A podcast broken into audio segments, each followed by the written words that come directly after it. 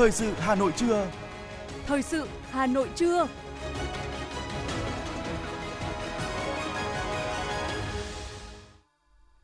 Thanh Hiền và Quang Huy kính chào quý vị và các bạn. Bây giờ là chương trình thời sự của Đài Phát thanh và Truyền hình Hà Nội, phát trực tiếp trên sóng phát thanh. Hôm nay thứ ba, ngày 20 tháng 9 năm 2022. Chương trình có những nội dung chính sau đây. Tiếp tục chương trình đối ngoại năm 2022, đoàn đại biểu thành phố Hà Nội thăm và làm việc tại Ireland. Hà Nội thành lập 4 đoàn thanh tra việc quản lý, vận hành, sử dụng nhà trung cư và phê duyệt kết quả thi tuyển phương án kiến trúc cầu Trần Hưng Đạo vượt sông Hồng. Phát động tháng hành động về người cao tuổi trên địa bàn thành phố. Bệnh viện Việt Đức tổ chức khám và tư vấn miễn phí bệnh lý ung thư dạ dày vào ngày 24 tháng 9 tới.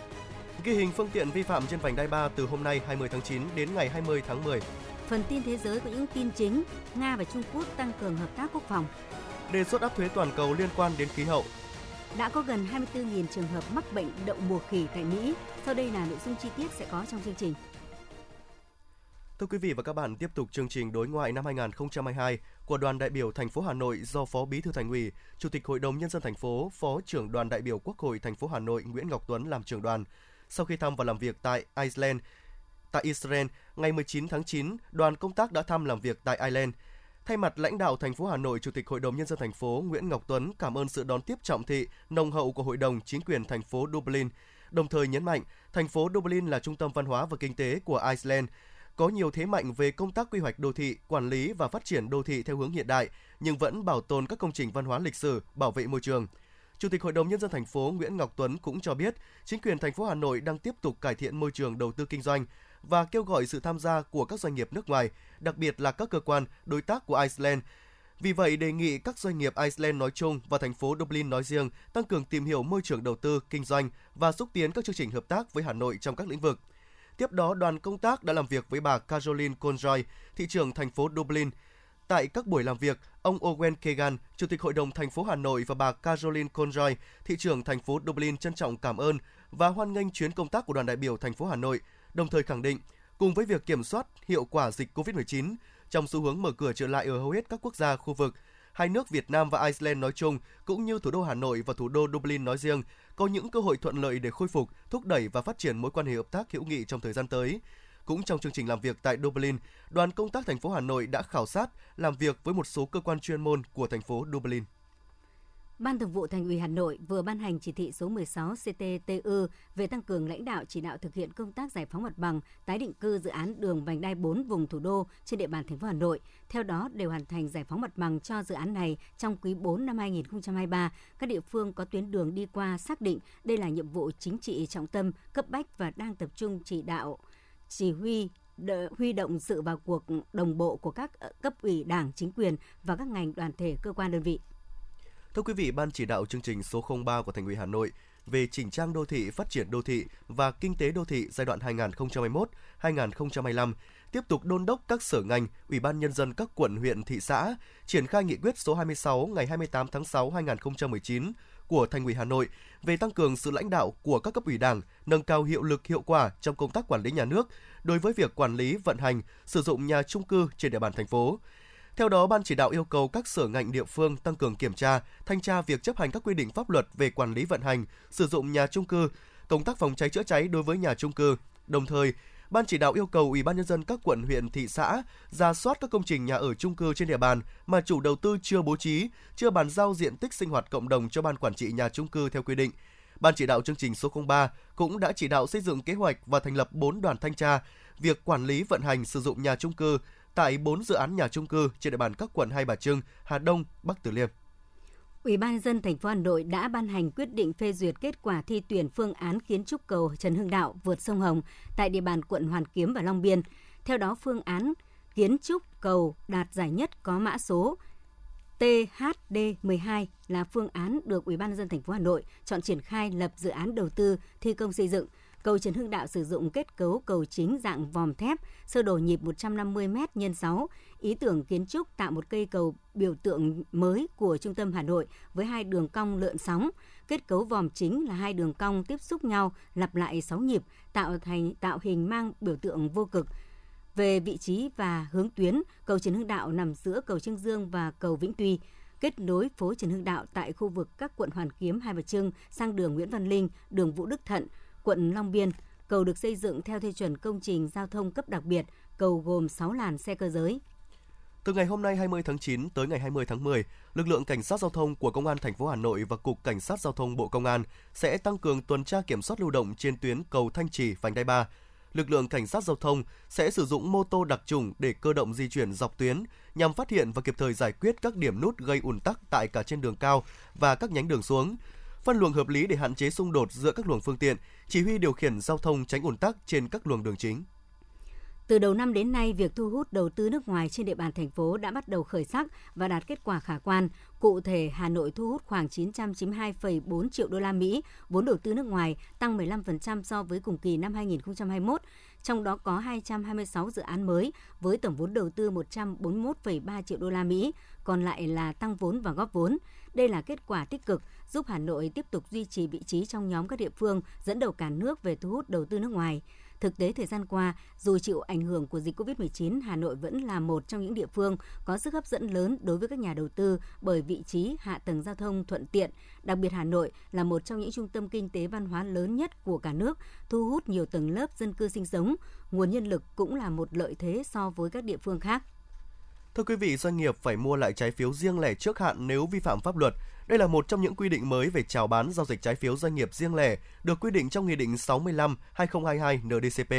Theo đó, nghị định mới đã bổ sung quy định về hồ sơ chào bán trái phiếu bao gồm kết quả xếp hạng tín nhiệm theo các trường hợp và lộ trình thực hiện như quy định đối với chào bán trái phiếu ra công chúng từ ngày 1 tháng 1 năm 2023. Hợp đồng ký kết với đại diện người sở hữu trái phiếu trong trường hợp chào bán cho nhà đầu tư chứng khoán chuyên nghiệp là cá nhân và xác nhận của ngân hàng thương mại về việc mở tài khoản nhận tiền mua trái phiếu. Bên cạnh đó, bổ sung quy định doanh nghiệp phải mua lại trước hạn, bắt buộc khi vi phạm phương án phát hành hoặc vi phạm pháp luật. Trước và sau khi phát hành phải có công bố thông tin về khả năng bảo đảm thanh toán, báo cáo kiểm toán tình hình tài chính và kiểm toán tình hình sử dụng vốn theo mục đích phát hành đã được công bố.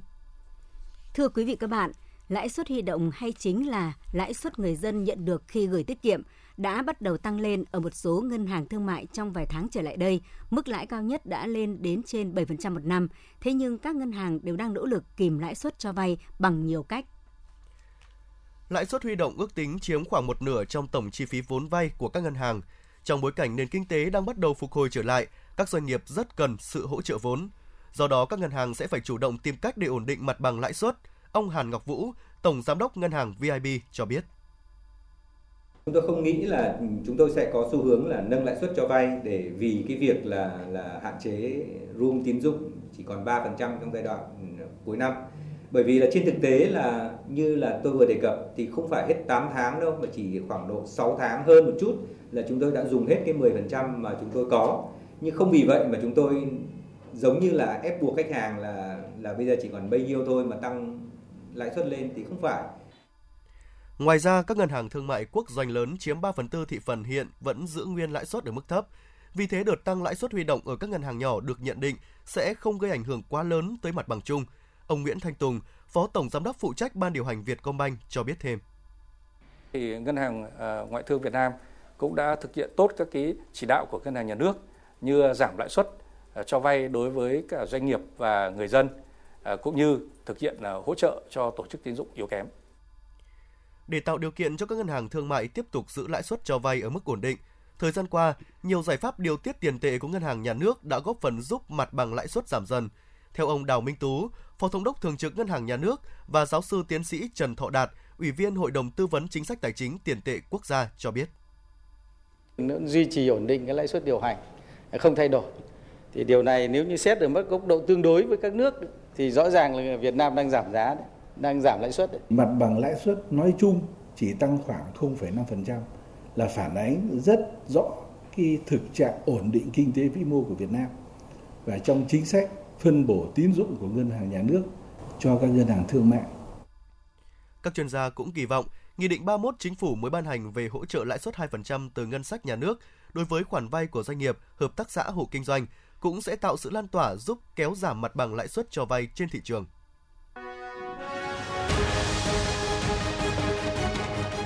Thời sự Hà Nội, nhanh, chính xác, tương tác cao. Thời sự Hà Nội, nhanh, chính xác, tương tác cao.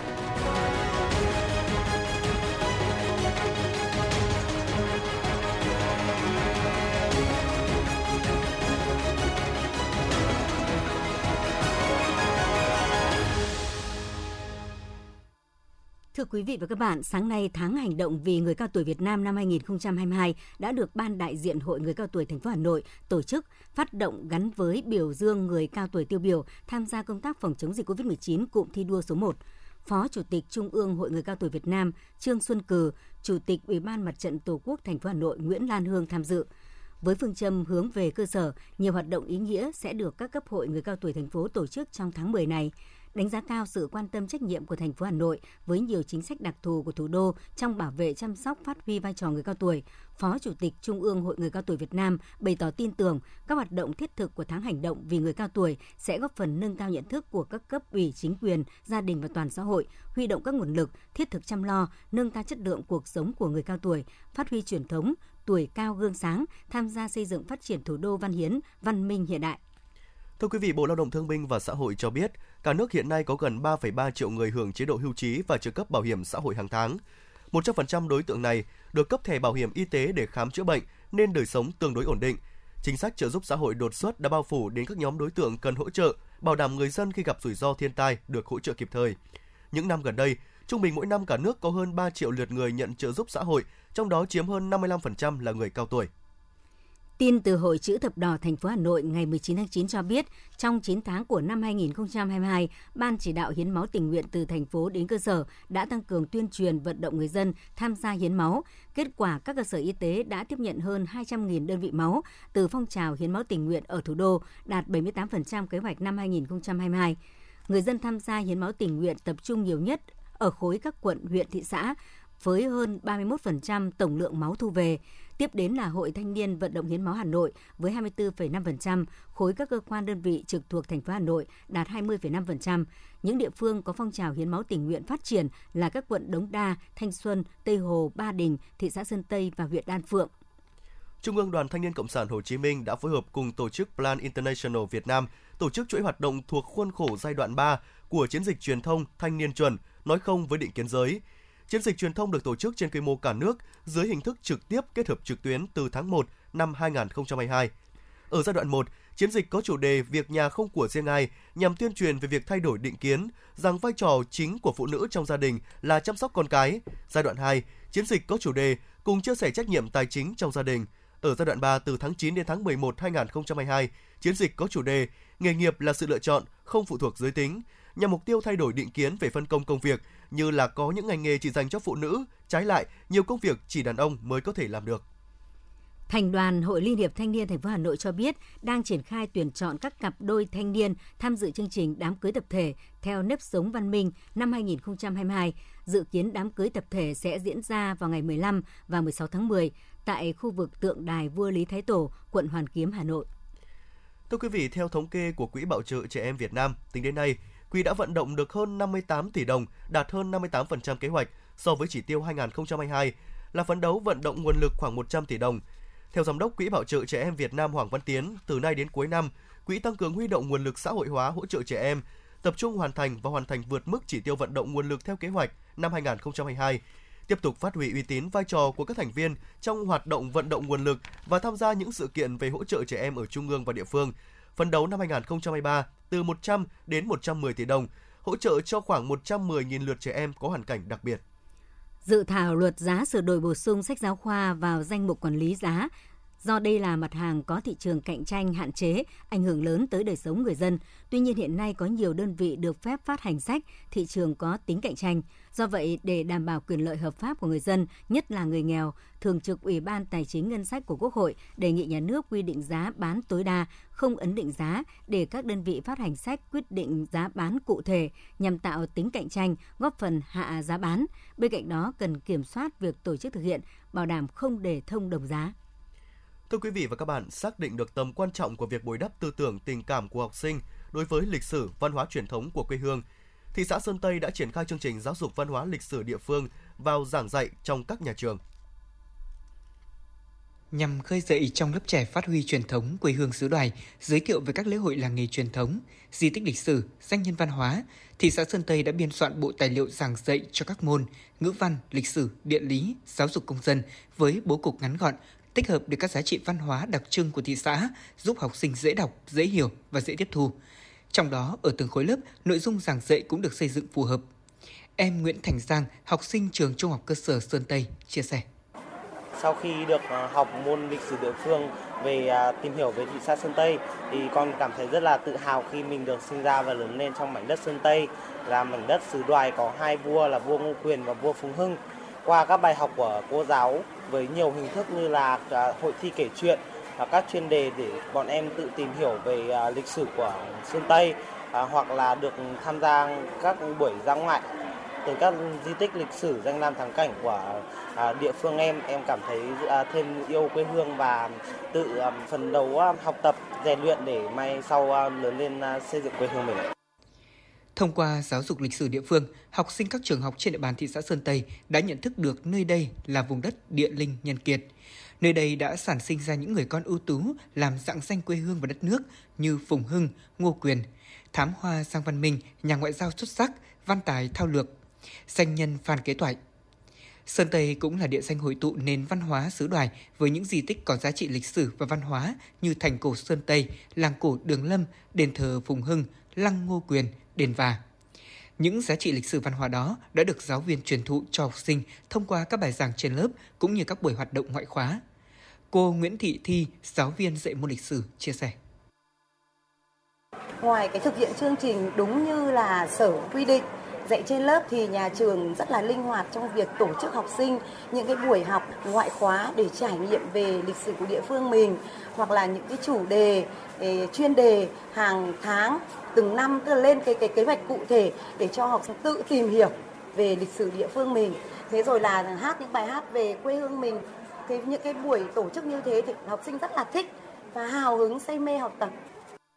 Giáo dục truyền thống lịch sử cách mạng của quê hương đáp ứng nhu cầu về văn hóa tinh thần, thị xã Sơn Tây đã chỉ đạo việc đưa lịch sử địa phương vào giáo dục trong các nhà trường. Thông qua đó, bồi đắp tư tưởng để các em thêm tự hào về truyền thống của quê hương. Bên cạnh nội dung về văn học, các nhà trường còn chọn lọc các nét văn hóa truyền thống hay các sản vật tiêu biểu của địa phương giới thiệu trong các tiết học và các buổi học ngoại khóa để học sinh hiểu hơn về truyền thống của quê hương, từ đó nêu cao ý thức giữ gìn, phát huy các giá trị văn hóa. Ông Hà Việt Phong, trưởng ban tuyên giáo thị ủy Sơn Tây cho biết. Trong thời gian vừa qua thì ban tuyên giáo phối hợp cùng với đoàn thanh niên, cùng với ngành giáo dục cũng triển khai giáo dục lịch sử địa phương trong các nhà trường là cũng đạt được nhiều kết quả và trong đó đặc biệt là đoàn thanh niên vừa rồi phối hợp với ban tuyên giáo thì tổ chức cái hội thi tìm hiểu về địa chỉ đỏ ở trên địa bàn rồi ờ, hội thi ờ, tôi yêu sơn tây. Tức là các em tìm hiểu về những cái giá trị về những cái di tích lịch sử văn hóa trên địa bàn để xây dựng những cái bài thuyết trình xây dựng những video clip để để tham gia cái cái, cái hội thi và đối với ban tuyên giáo thì cũng đang xin chủ trương để cục cố già lại toàn bộ cái cuốn lịch sử địa phương để có những cái nội dung nó phù hợp với trong cái điều kiện điều kiện mới hiện nay Giáo dục văn hóa lịch sử địa phương là các hoạt động mang tính mở được các nhà trường linh hoạt tổ chức thực hiện như đưa học sinh đi tham quan các bảo tàng, di tích, liên hoan văn nghệ, thi tuyên truyền giới thiệu sách theo chủ đề, từ đó học sinh có thể có cơ hội được tìm hiểu, khám phá, mở rộng phong kiến thức về văn hóa lịch sử của quê hương mình, khơi gợi được những tình cảm tự nhiên. Tình yêu quê hương đất nước và ý thức trân trọng, giữ gìn truyền thống, bản sắc văn hóa của quê hương thấm dần trong tâm thức, nuôi dưỡng tâm hồn của các em để các thế hệ học sinh trên địa bàn thị xã Sơn Tây luôn gìn giữ, phát huy những giá trị lịch sử và văn hóa truyền thống của quê hương, thêm tự hào về mảnh đất xứ đoài hôm nay.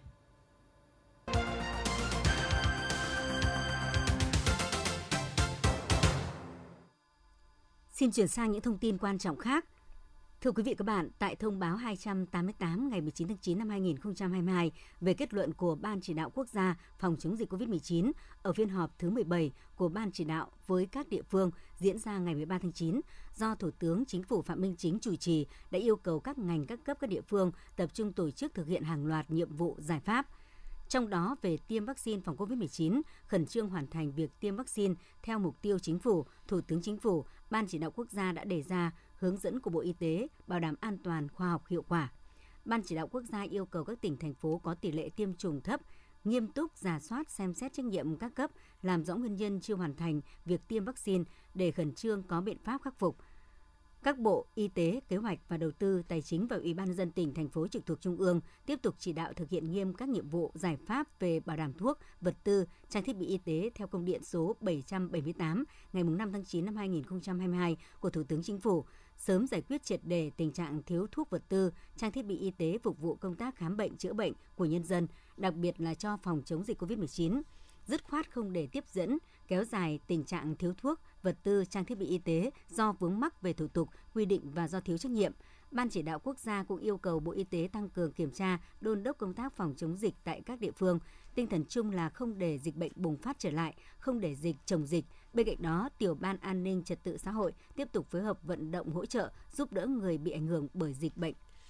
Thưa quý vị, ung thư dạ dày là một trong năm loại ung thư phổ biến nhất tại Việt Nam, trong đó tỷ lệ tử vong là hơn 15.000 ca mỗi năm. Do ảnh hưởng của dịch COVID-19, nhiều bệnh nhân ung thư rơi vào tình trạng nặng hơn, đặc biệt các bệnh nhân mắc ung thư dạ dày thường không có triệu chứng rõ ràng. Do số bệnh nhân được phát hiện bệnh muộn tăng cao thời gian gần đây, ngày 24 tháng 9 tới đây, Bệnh viện Việt Đức sẽ tổ chức khám và tư vấn miễn phí bệnh lý ung thư dạ dày.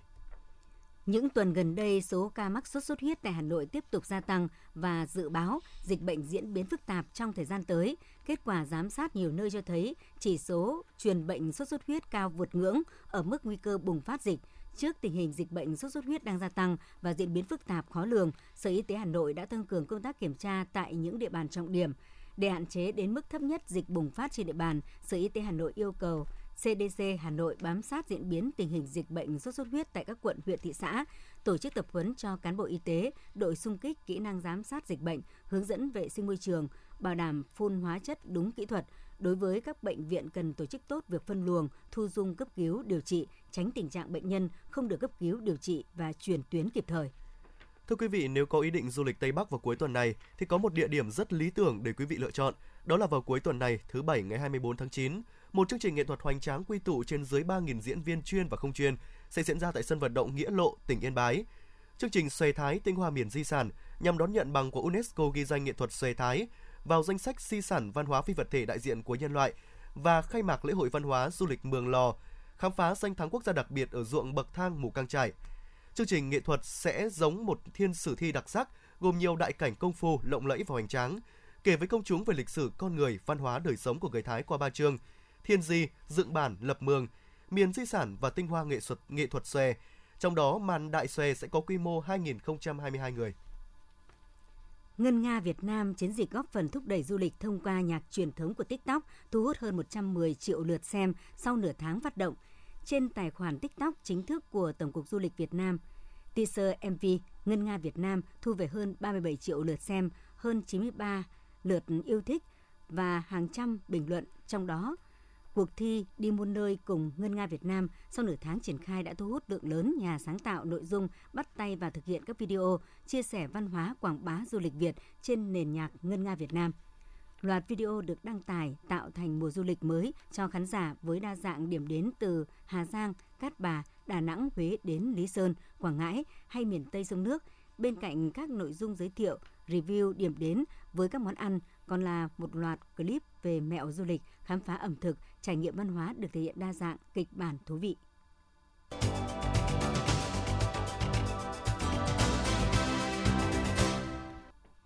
Quý thính giả đang nghe chương trình thời sự của Đài Phát thanh Truyền hình Hà Nội đang được phát trực tiếp. Chuyển sang phần tin thế giới, thưa quý vị, Hội đồng An ninh Nga cho biết nước này và Trung Quốc đã nhất trí tăng cường hợp tác quân sự, trong đó tập trung vào hoạt động tập trận và tuần tra chung Thông báo được đưa ra trong bối cảnh thư ký Hội đồng An ninh Nga Nikolai Patrushev đang có chuyến thăm tới Trung Quốc. Thưa quý vị, Ấn Độ và Mỹ tổ chức tập trận chung ở ngoài khơi bờ biển Chennai. Bộ Quốc phòng Ấn Độ đã thông cáo báo chí cho biết cuộc tập trận bao gồm nhiều hoạt động như diễn tập theo hạm đội, tìm kiếm cứu nạn và chống cướp biển. Trọng tâm của cuộc tập trận là giúp lực lượng bảo vệ bờ biển hai nước tăng cường khả năng hợp tác trong lĩnh vực tìm kiếm cứu nạn hàng hải, hoạt động trên tàu và các nhiệm vụ thực thi pháp luật hàng hải khác đồng thời tăng cường quan hệ hợp tác giữa hai bên. Trong chuyến thăm Ấn Độ từ ngày 16 đến 19 tháng 9, tàu tuần duyên Mỹ Cutter Midwest đã tiến hành trao đổi nghiệp vụ, thăm hỏi tàu của nhau, giao lưu bóng chuyền với lực lượng bảo vệ bờ biển Ấn Độ. Đại diện Mỹ và lực lượng Taliban tại Afghanistan hôm qua đã hoàn tất một cuộc trao đổi tư nhân. Vụ trao đổi diễn ra tại sân bay Kabul và là kết quả của cuộc thương lượng giữa hai bên. Việc trao đổi trên diễn ra sau các cuộc đàm phán kéo dài và Friedrich đã được trao cho một phái đoàn Mỹ. Hội nghị sáng kiến doanh nghiệp châu Phi toàn cầu do Liên Hợp Quốc chủ trì đã khai mạc tại New York, Mỹ. Phát biểu khai mạc hội nghị, Tổng thư ký Liên Hợp Quốc Antonio Guterres cho rằng các chính phủ và khu vực tư nhân có thể thành công nếu cùng hợp tác theo đường hướng đề ra trong chương trình nghị sự 2030 về phát triển bền vững và chương trình nghị sự 2063 của Liên minh châu Phi. Theo cơ quan thống kê châu Âu Eurostat, lạm phát ở nhiều quốc gia Đông Âu tiếp đà tăng và nằm trong nhóm các quốc gia có tỷ lệ lạm phát cao nhất trong Liên minh châu Âu EU. Cụ thể, tỷ lệ lạm phát cao nhất trong tháng 8 vừa qua được ghi nhận ở Estonia và Latvia lần lượt ở mức 25,2% và 21,4%, trong khi mức thấp nhất là Pháp 6,6% và Malta 7%. Về phần mình, Ba Lan có chỉ số lạm phát ở mức 14,8%, tăng 0,6% so với tháng 7. Ngoài Estonia, Latvia và Litva, chỉ có ba nước EU ghi nhận lạm phát cao hơn Ba Lan trong tháng 8 là Hungary, Cộng hòa Séc và Bulgaria. Chính phủ Italia đã thông qua gói viện trợ thứ ba trị giá khoảng 14 tỷ euro, tương đương 14 tỷ đô la Mỹ, để giúp các hộ gia đình và doanh nghiệp đối phó với tình trạng chi phí năng lượng và nhiên liệu tăng cao. Gói viện trợ mới bao gồm khoản trợ cấp một lần số tiền 150 euro cho khoảng 22 triệu người có thu nhập dưới 20.000 euro một năm, 190 triệu euro cho những nông dân gặp khó khăn vì chi phí năng lượng tăng và 100 triệu euro cho lĩnh vực giao thông công cộng. Áp thuế toàn cầu liên quan đến khí hậu để lập quỹ bồi thường cho những tổn thất và thiệt hại mà các nước phát triển gây ra. Đây là đề xuất đang được một số quốc gia dễ bị tổn thương nhất do tình trạng biến đổi khí hậu trên thế giới đưa ra và dự kiến đã sẽ được thảo luận tại khóa họp 77 của Đại hội đồng Liên Hợp Quốc trong tuần này. Kim tự tháp khổng lồ từ rác thải vừa được một nhóm các nhà hoạt động môi trường tại Ai Cập xây dựng nhân ngày làm sạch bờ biển quốc tế. Hành động này nhằm truyền đi thông điệp về tầm quan trọng của việc bảo vệ môi trường sinh thái biển.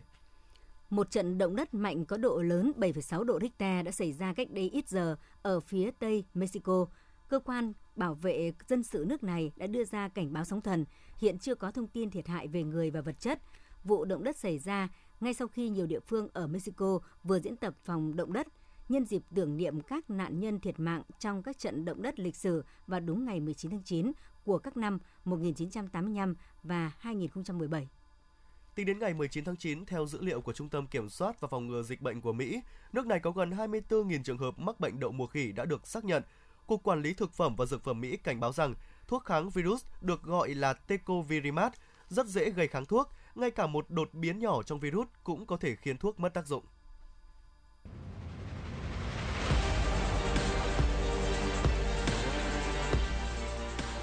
Bản tin thể thao Bản tin thể thao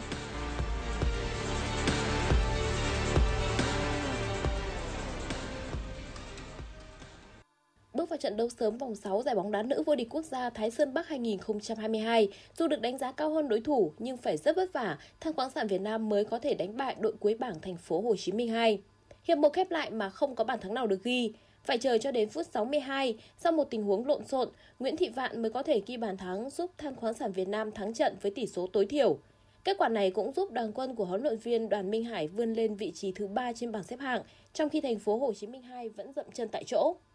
Chiều nay tiếp tục diễn ra hai trận đấu. Vào lúc 16 giờ, thành phố Hồ Chí Minh 1 sẽ có cuộc chạm trán với Thái Nguyên T&T. Đây được xem là trận chung kết sớm khi cả hai đều đang có 10 điểm. Khởi tranh sau đó vào lúc 18 giờ 30, Phong Phú Hà Nam sẽ đối đầu với Hà Nội 1 trong một trận đấu được đánh giá là cân tài cân sức. Tối qua, tiền vệ Nguyễn Quang Hải đã có mặt ở sân bay Tân Sơn Nhất, thành phố Hồ Chí Minh sau chuyến bay nối từ Dubai. Ngôi sao 25 tuổi ngay lập tức di chuyển lên xe để về hội quân với đội tuyển Việt Nam. Dự kiến, Quang Hải sẽ có buổi tập đầu tiên cùng toàn đội vào chiều nay 20 tháng 9. So với các đồng đội, Quang Hải tập trung muộn hơn 2 ngày vì bận thi đấu cho câu lạc bộ Pau ở League Quang Hải sẽ chỉ có một buổi tập duy nhất trước khi cùng những chiến binh sao vàng so tài với Singapore ở trận giao quân giải giao hữu FIFA Day ngày 21 tháng 9. Tuy nhiên, đây không phải là trở ngại quá lớn khi anh đã quá quen thuộc với lối chơi của huấn luyện viên Park Hang-seo.